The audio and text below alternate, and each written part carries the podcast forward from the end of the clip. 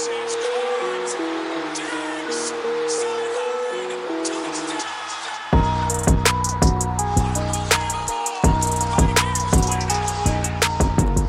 wunderschönen guten Morgen, guten Tag, guten Abend, egal wann ihr diese Podcast-Episode hören werdet, ein herzliches Willkommen zu Proudmans Football Pod Episode 165. Wie ihr vielleicht gerade mitbekommen habt, kam gerade in dieser kurzen Pause, in der eigentlich eine Patrick-Stimme kommt, diesmal keine Stimme, weil das heute mal wieder ein Single-Pod wird. Patrick ist gerade in Amerika im Urlaub, gönnt sich da einige NHL, NBA, Spiele und geht auf dort auf ähm, eine relativ geile Hardcore-Show in, in Brooklyn.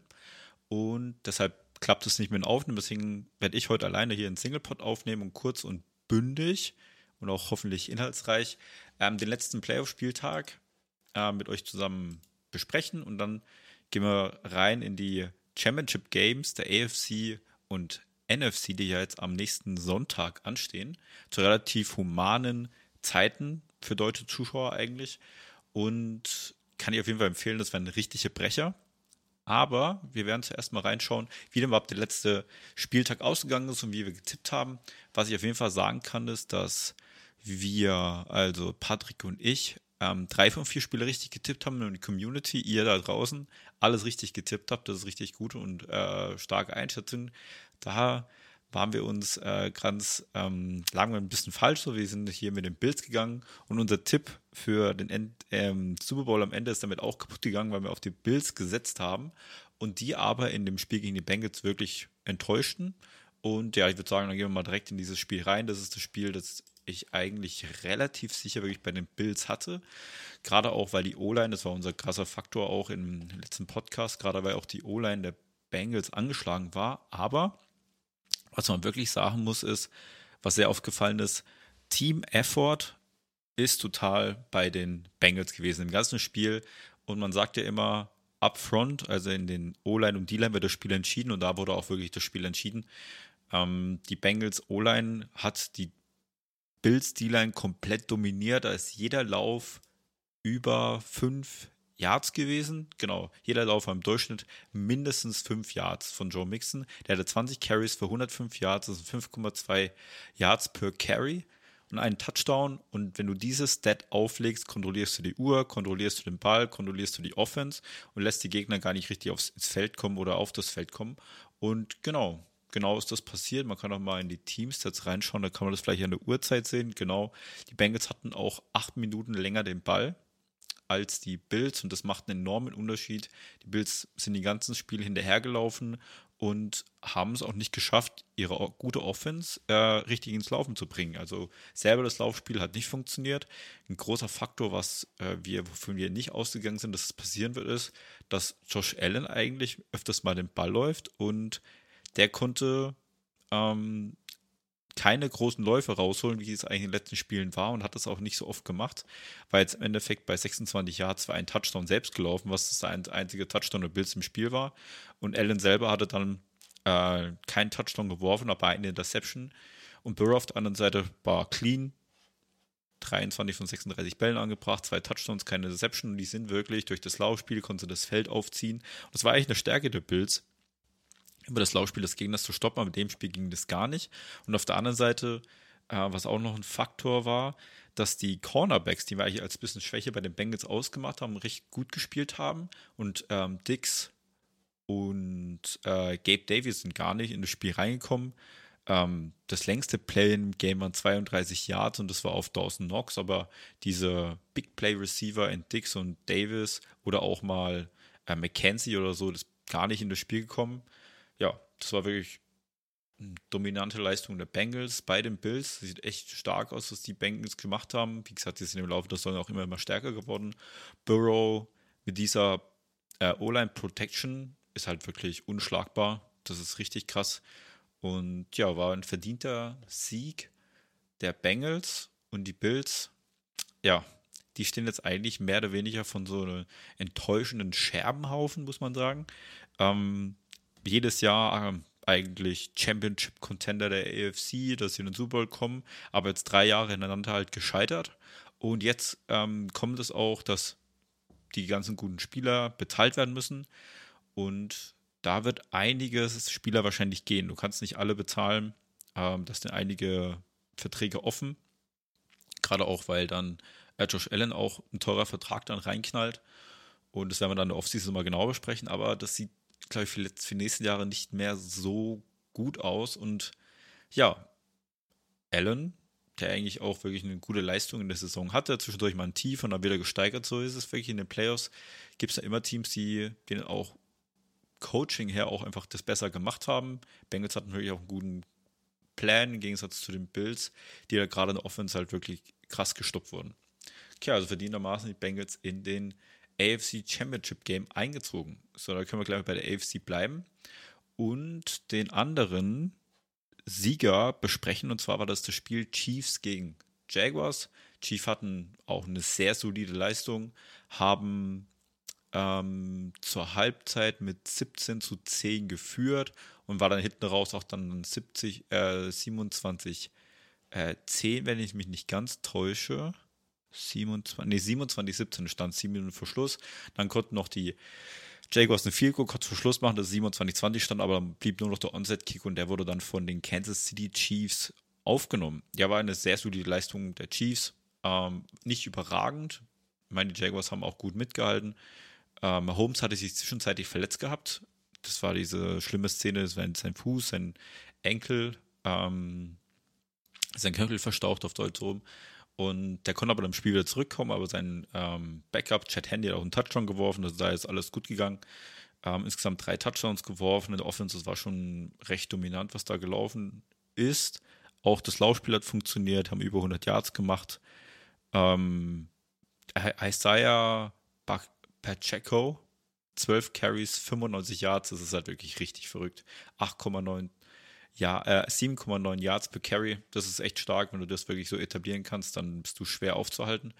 Und auf der anderen Seite konnte das Laufspiel bei den Jaguars auch ganz gut etabliert werden. Ähm, aber was ein Problem war, eben auch die Turnover oder auch die Red Zone Efficiency, was auf der anderen Seite funktioniert hat, gerade über den Travis Kelsey, der mit Mahomes wirklich der beste Spieler des Teams ist. Und ja, sehr insgesamt sehr solide Leistung, muss man ganz ehrlich sagen. Und Chiefs da auf dieses Game freue ich mich wirklich sehr. Chiefs spielen jetzt zu Hause gegen die Bengals. Ist exakt das gleiche Game wie letztes Jahr. Und da haben es die Bengals, glaube ich, dann letztes Jahr in der Overtime ja geschafft, das Spiel zu ähm, gewinnen. Und ja, sieht man, wer die Powerhouses jetzt mittlerweile in der AFC sind, was man jetzt, hey, ich persönlich nicht gedacht, dass mal die ähm, Bengals da hinkommen, aber wenn du halt Joe Burrow hast mit einer guten O-Line-Protection, dann funktioniert da echt einiges. Und ja, ich bin da sehr, sehr gespannt. Ich gucke mal kurz die Teamstats durch, ob da noch was aufgefallen ist. Genau.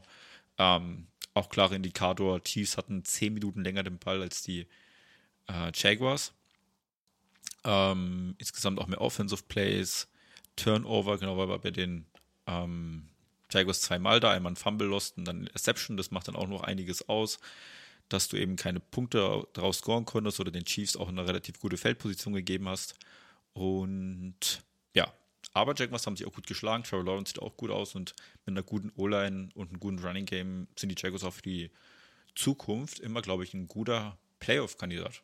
Muss man ganz ehrlich sagen. Respekt an die, ähm, dass die es überhaupt noch in die Playoffs geschafft haben, konnten ja noch die Titans überholen und dann sind sie auch durch die Wildcard-Round auch noch weitergekommen, durch dieses krasse Comeback gegen die äh, Chargers. Genau, sind wir jetzt bei dem Spiel durch. Dann kommen wir jetzt mal zur NFC. Und ja, ich hätte es ja äh, Patrick sehr gegönnt, wenn er jetzt in New York Area ist, ähm, dass die, seine Giants ähm, eine Runde weiterkommen. Da hätten sie jetzt am Wochenende Playoffs gespielt, Conference Final, äh, nicht Conference Final, sondern Championship Game. Conference Final ist beim NBA.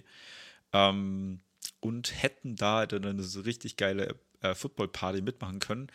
Aber man muss ganz ehrlich sagen, die Eagles waren einfach zu stark insgesamt. Also in allen Facetten sind die eigentlich besser aufgestellt als ähm, die Giants. Das war eigentlich vor der Saison schon klar, so haben wir es auch eingeschätzt. So sind wir eigentlich davon ausgegangen und die Eagles haben das wirklich sehr, sehr gut gemacht, hatten einen guten Gameplan und haben die wirklich, wirklich überlaufen. Also die hatten länger den Ball. Äh, die Defense hat richtig die Giants unter Druck gesetzt, ähm, konnten dann nur einen Touchdown machen und auf der anderen Seite äh, war dann die, äh, muss man wirklich sagen, die krasse Schwachstelle bei den Giants sind dann wirklich die Linebacker und die haben ganz schlecht ausgesehen. Also so alle Würfe, die in die Mitte gegangen sind oder in den kurzen Zonen, so, das sind alle angekommen und die Spieler konnten noch meistens an den Linebacker weglaufen, dass die erst wirklich nach dem neuen First Down eben getackelt werden konnten. Das war ganz, ganz ein, ganz, ganz ähm, klar so zu sehen. Und ja, auch die starke D-Line der Giants hat man gesehen, dass die auf einmal auch wirklich gegen eine Elite-O-Line gespielt haben, sind da ganz selten nur durchgekommen. Ähm, müssen wir mal schauen, ob es da irgendwie eine Sackliste oder sowas gibt. Ähm, hier gerade nicht, da muss ich mal bei den äh, Boxscore schauen. Giants Defense 6. 6 gab nur 1 6 von Xavier McKinney, ähm, der gemacht worden wurde. Und auf der anderen Seite gab es 3, 4, 5, 6 bei den äh, Eagles. Ja, Daniel Jones war auch massiv unter Druck. Ähm, O-Line hat man gesehen, dass, da noch junge Spieler dabei sind, gerade wenn ich an Evan Neal denke, der ich glaube aber auch dann besser wird die Jahre, aber muss auch sagen, die Giants Respekt auch an die Leistung und an dem Team, was das Coaching-Staff auf diesem Team rausgeholt hat und dass die überhaupt so weit gekommen sind. Aber die Eagles, klar, das Powerhouse über die ganze Saison richtig gut gespielt. Ich glaube sogar, wenn Jalen Hurts die komplette Saison durchgespielt hätte, dass die vielleicht auch sogar zu Null gewonnen hätten. Ähm, was natürlich auch super schwierig ist. Äh, was ich glaube ich auch noch ansprechen wollte, ist glaube ich die ähm, Efficiency für neue erst äh, genau Third Down Efficiency, aber bei den Eagles war 71 Prozent. Das ist natürlich saukrank. Also wenn du 10 von 14 Mal dritten äh, Versuch zum ersten Versuch umwandelst, dann kannst du halt die Offense echt nicht aufhalten. Und die Giants hatten nur 5 von 13 und dann sieht man, die immer Ball wegpanten müssen und dann äh, konnten die Eagles wirklich ihren Motor einlegen. Ich glaube, Daniel Jones hat auch noch eine Interception gehabt. Ähm, genau, kein Touchdown geworfen. Giants sind dann noch einen Touchdown reingelaufen zur Ehre. Zum Glück haben sie da nicht zu Null verloren. Äh, genau, aber Eagles am Ende des Tages sehen die auch sehr gesund aus, sehr stabil aus, sowohl auf Cornerback-Position. Linebackers sind sehr, sehr gut. D-Line ist saustark, gute O-Line, gute Receiver. Jalen Hurt spielt auch ein sehr, sehr gutes Jahr, kann sowohl passen als auch seine Beine einsetzen und auch dann mal zum First Down gehen oder auch mal zum Touchdown laufen. Das sah schon alles sehr, sehr gut aus. Und Eagles, ja, sind jetzt, haben das Heimspiel jetzt bei sich in Philadelphia am, am Sonntag. Dann das letzte Spiel des Spieltags waren dann Cowboys gegen 49ers. Und da muss man ganz ehrlich sagen, das war eine massive Defense-Schlacht, die am Ende des Tages die 49ers gegen Cowboys äh, für sich entscheiden konnten. Und die Cowboys, da muss man auch mal direkt drüber sagen, haben letztes Jahr auch gegen die, genau das gleiche Matchup, gegen die äh, 49ers gespielt, auch verloren, das war nur zu Hause. Und da war wieder so eine Situation, die sind sieben Punkte hinten, hätten theoretisch ausgleichen können wie letztes Jahr. Und da haben sie es halt letztes Jahr versaut, weil die den Runplay gemacht haben und haben es dann wegen einer Sekunde nicht geschafft, weil der Schiedsrichter den Ball nochmal neu gespottet hat, weil es nicht gepasst hatte. Ball gespiked, Uhr war auf Null, Spiel vorbei und dieses Jahr haben sie es irgendwie voll vermeiden wollen oder das war dann irgendwie so ein Trickplay, haben die probiert, ein Lateral Play dann daraus zu machen, haben in der Mitte nur Ezekiel Elliott als Center aufgestellt, der den Ball nach hinten gesnappt hat und die ganzen anderen Spieler standen halt außen und ähm, die wollten dann wahrscheinlich einen kurzen Slant werfen und dann halt den Ball lateral wahrscheinlich halt herumwerfen, um dann versuchen, irgendwie dann einen Touchdown daraus zu machen. Aber Dak Prescott hat zu lange gewartet. Der Linebacker hat gesehen, wo Prescott hinwerfen will. Ich glaube, Par nicht Parsons, sondern äh, CD Lamb fängt den Ball und wird sofort getackelt. Keine Chance, den Ball irgendwie wegzuwerfen oder so. Und weil es auch dann incomplete Pass gewesen wäre, wenn er den Fall gelassen hätte, dann, äh, ja, Spiel vorbei. 49ers gewinnen, haben eine sehr, sehr starke Defense-Leistung gehabt. Aber diese Defense der 49ers ist wirklich, wirklich gut und haben mit Brock Purdy einen Game-Manager gefunden, der halt keine Fehler macht. Also muss man sagen, das war auch kein Touchdown geworfen, aber war auch ein paar heftige Würfe dabei.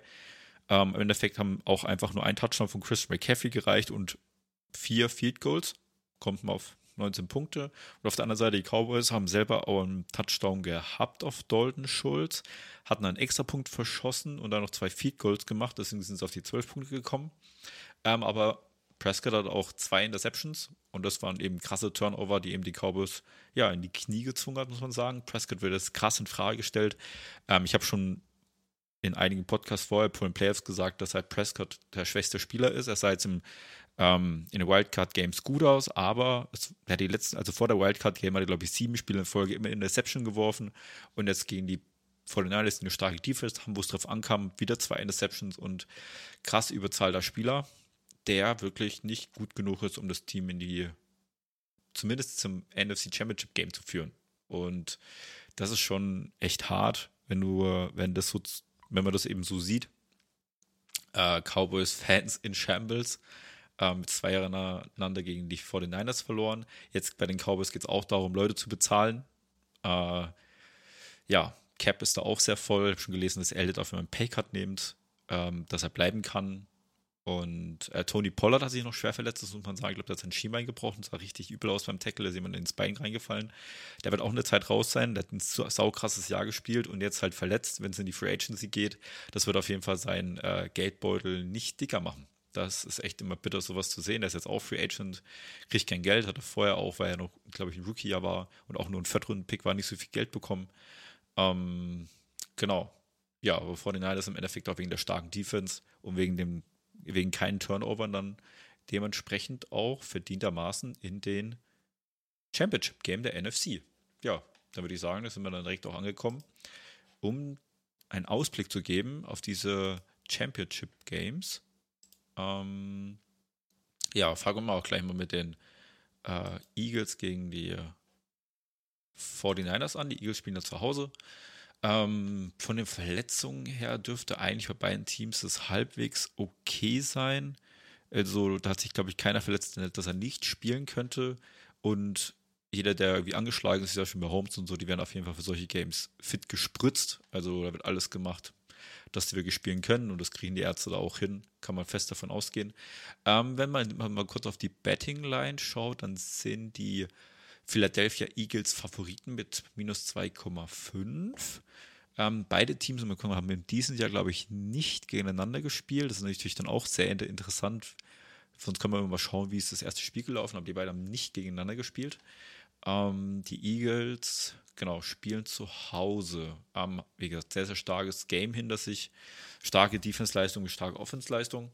Ähm, ja, da ist, glaube ich, alles am Start alles sau gute Quoten, gerade in der Offense, wenn ich das sehe, treffen auf eine sehr, sehr gute D-Line gecoacht. Und die haben, was man wirklich sagen kann, ist, die haben einen Shutdown-Corner mit Ward.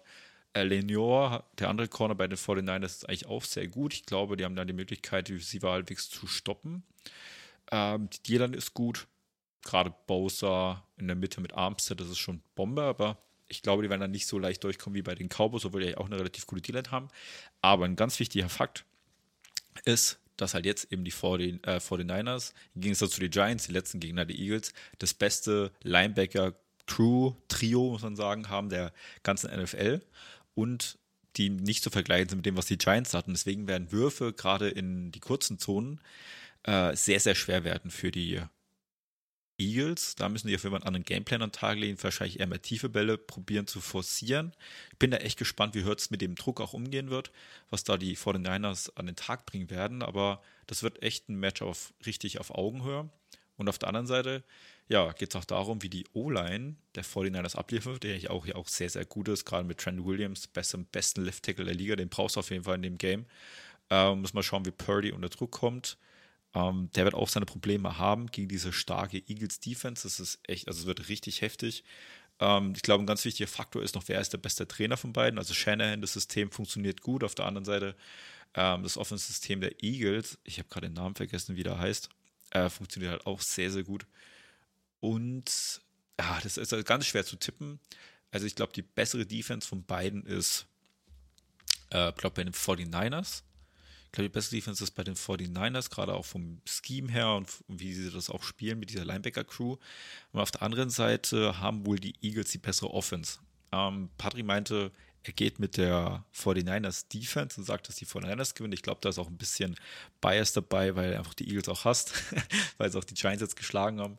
Ähm, ich gehe aber, glaube ich, auch mit den 49ers, ähm, weil mir auch das Defense-System sehr, sehr gut gefällt und sagt, man sagt ja immer so gerne Defense wins Championship. Und ich glaube, das könnte in dem Spiel so eintreten. Ähm, und die werden irgendwie offensiv den Ball bewegen können. Bin ich mir relativ sicher. Und ja, ähm, gehe da auch mit den 49ers. Ich bin mal gespannt, was ihr da draußen ähm, tippen werdet. Okay, dann gehen wir zum nächsten Game. Ähm, Chiefs gegen Bengals, die haben dieses Jahr auf jeden Fall schon mal gegeneinander gespielt. Das ist natürlich auch sehr interessant. Ähm, muss ich gleich nochmal reinschauen, wie dieses Spiel dann nochmal gelaufen ist oder abgelaufen ist. Summary. Ach, hier ist es. Die haben auf jeden Fall gegeneinander gespielt, weil beide Erster waren in der in ihrer Division und dadurch spielt man automatisch das Jahr darauf immer gegeneinander. Und ja, die Bengals haben das Spiel gewonnen. Das war ein Bengals, 27 zu 24, relativ knapp. Es stande da, ähm, kurz vor Schluss stand es dann noch 24-17 für die Chiefs, also im dritten Quarter, und dann haben die 10 Punkte Anhalter im vierten Quarter gemacht, um damals die Chiefs zu schlagen.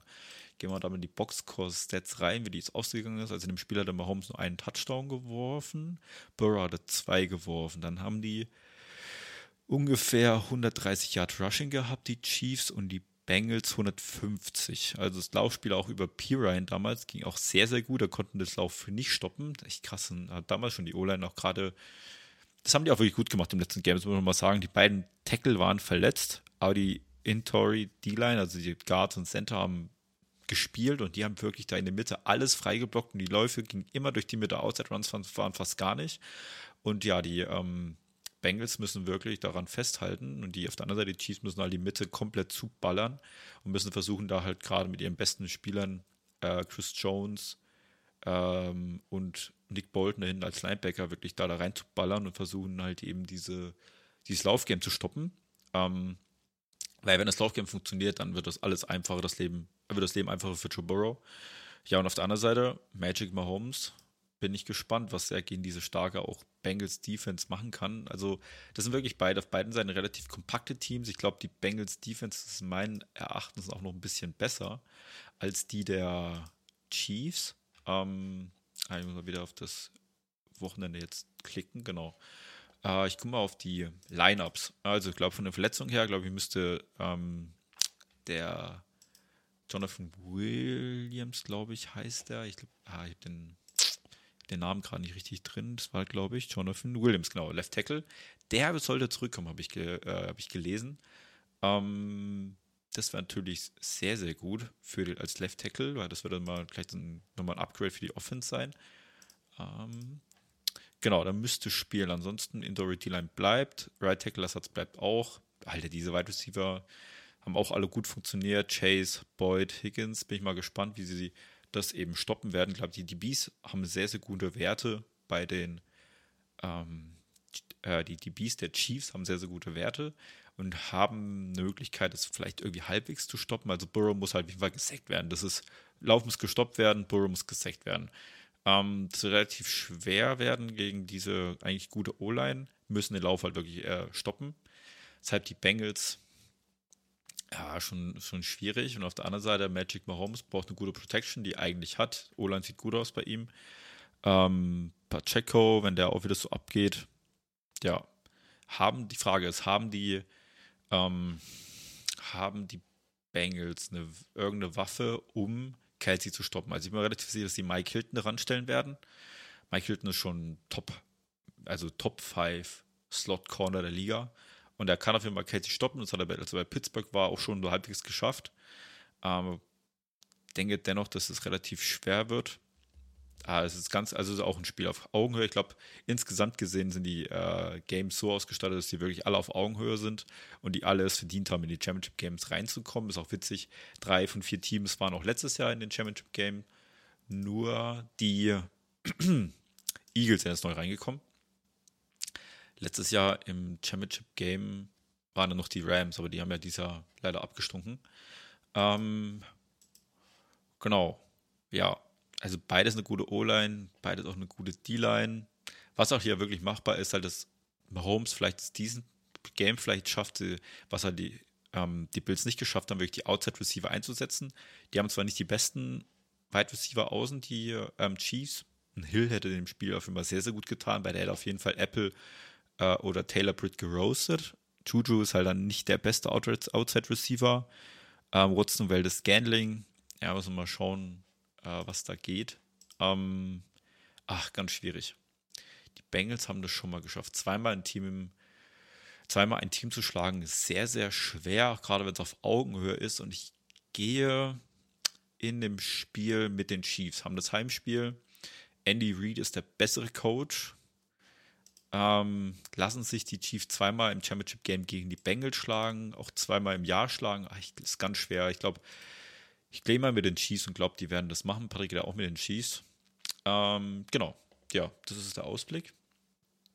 Äh, ja, war eine kurze Episode, merke ich gerade. Hab versucht, dir das alles kurz und bündig runterzuballern, wie angekündigt. Und ja, macht bei uns in Instagram Stories mit und stimmt ab, wer in eurer Meinung nach dann das, äh, Spiel, die Spiele gewinnen wird. Ich werde das wieder am Tag, am Sonntag oder Samstag, zum beiden werde ich das rausbringen. Folgt uns gerne auf Instagram.